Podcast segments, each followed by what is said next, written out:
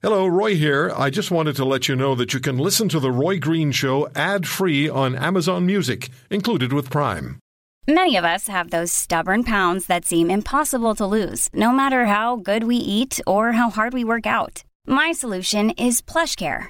PlushCare is a leading telehealth provider with doctors who are there for you day and night to partner with you in your weight loss journey. They can prescribe FDA-approved weight loss medications like Wegovy and Zepbound for those who qualify. Plus, they accept most insurance plans. To get started, visit plushcare.com slash weight loss. That's plushcare.com slash weight loss. Earlier this week, Carey Price. More about Carey Price in the news, continuing and uh, developing the story. And he revealed that he sought help for substance abuse and that he is under stress from uh, mental, mental health challenges. And it got me to thinking about the challenges people are facing in our society now. And it's not something we haven't talked about, as COVID has created a great deal of stressful reality for millions of people, millions of people in this country, and beyond. And stress can be such um, a destructive reality I remember we did a series of interviews with first responders who were dealing with PTSD. Police officer, police sergeant in Toronto, who was being ridiculed by his peers because of the stress that he was dealing with. Um, firefighter in uh, Mississauga, he'd been firefighter of the year, and he found himself in a burned out car where, where four young men had been sitting and he was the first one on the scene and had to uh, explain to one of the mothers what was in the car. Her son was in there. So that really caused for was one of the issues that he had to deal with. These first responders deal with terrible realities. And a nurse in uh, Calgary was on the air with us talking about her husband, who's a paramedic first responder. And his depression was so significant. And again, she said he was being teased by his coworkers. His depression was so significant that she wrote out a contract for her husband that he had to, you may remember this, that he had to sign every day before she went to work, and that is that he would promise not to commit suicide while she was at work. They did that each and every day.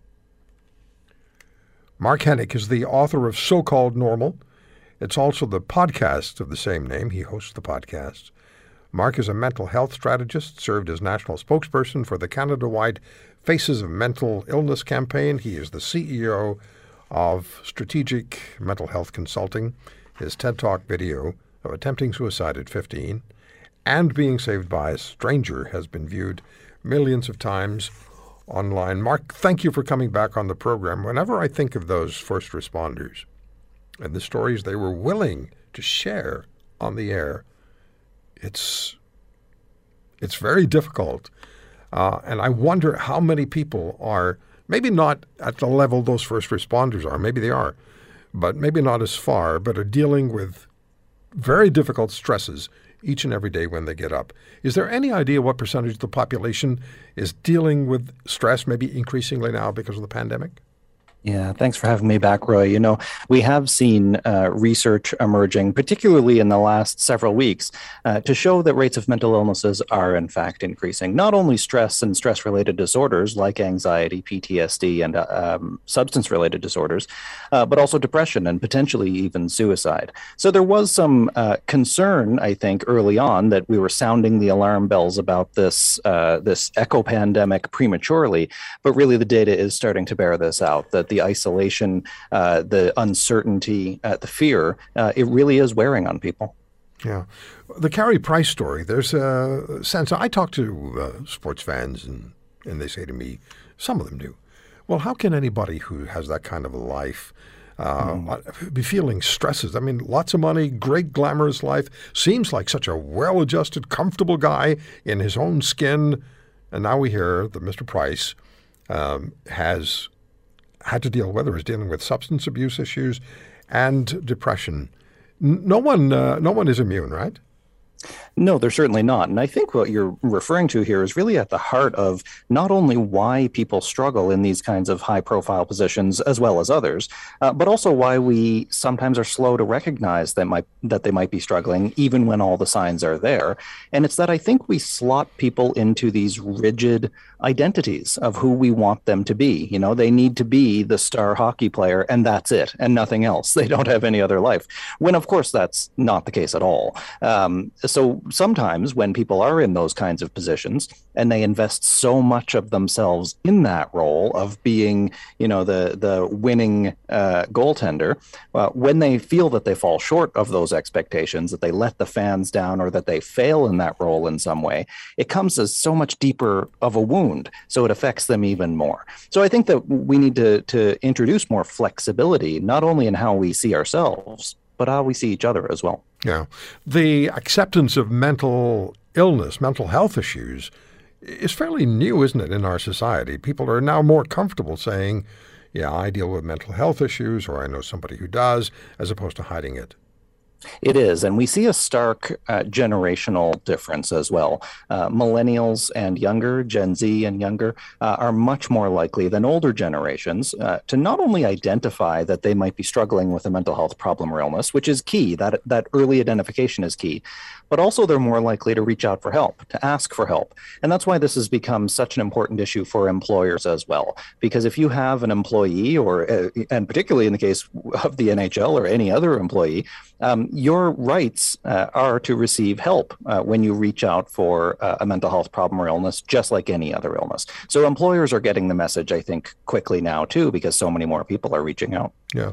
So let me just expand on that a little bit and also include the issue of Carey Price and people who are stars. Most people aren't sports or other celebrities. They may have difficulty facing speaking out, even to mm-hmm. family and friends, about their challenges, and may as well, Mark, not have the financial resources or other supports to engage expensive treatments. How great a challenge might that be, and particularly during COVID, when we know hospitals are heavily stretched as far as patient resources are concerned? Yeah, you know, every year when uh, Bell Let's Talk rolls around, for example, or any other large uh, awareness oriented initiative, people always say, you know, talking isn't enough, awareness isn't enough, we need action. I would actually argue, you know, in defense of talking, in defense of awareness, that we actually need to do that first because raising good quality awareness of mental health and mental illnesses um, is an action, and that's what increases help seeking behavior. If we just apply solutions that we think would be helpful without actually educating ourselves first, then in fact they could be harmful and they might be stigmatizing. So that awareness piece is key because it increases help seeking behavior. The other side of it is that we need to ensure, like you mentioned, that we have service systems that are ready and able uh, to meet the needs of people who reach out. If somebody reaches out, is there there is there somebody there to reach back? Uh, and I think what we're increasingly seeing is that in fact the system not only is broken but was never built properly to begin with. That services can be expensive and confusing to navigate, uh, and it's an incredible burden on families in particular to support their loved ones through this journey. I hope this question isn't redundant. Is it ever too late to confront mental health challenges? No, I mean, I'm of the view that recovery is not only possible from the vast majority of mental health problems and illnesses, but recovery is in fact expected and likely when people get the help they need. And the good news is that we do have effective interventions across the range of uh, not only mental health problems and illnesses, but severity within those illnesses uh, that have been shown to be effective. Uh, now, we do know, however, it does get more and more complicated the longer that you wait, uh, that the majority of people report that the roots of their mental health struggles began in adolescence, in, in childhood and adolescence. So that's why it's so important that we get uh, support to kids in particular, uh, because then that, that little nudge to their, to their health and well being and coping can last with them throughout their entire life. If you want to hear more, subscribe to The Roy Green Show on Apple Podcasts Google Podcasts, Spotify, Stitcher, or wherever you find your favorites. And if you like what you hear, leave us a review and tell a friend. I'm Roy Green. Have a great weekend.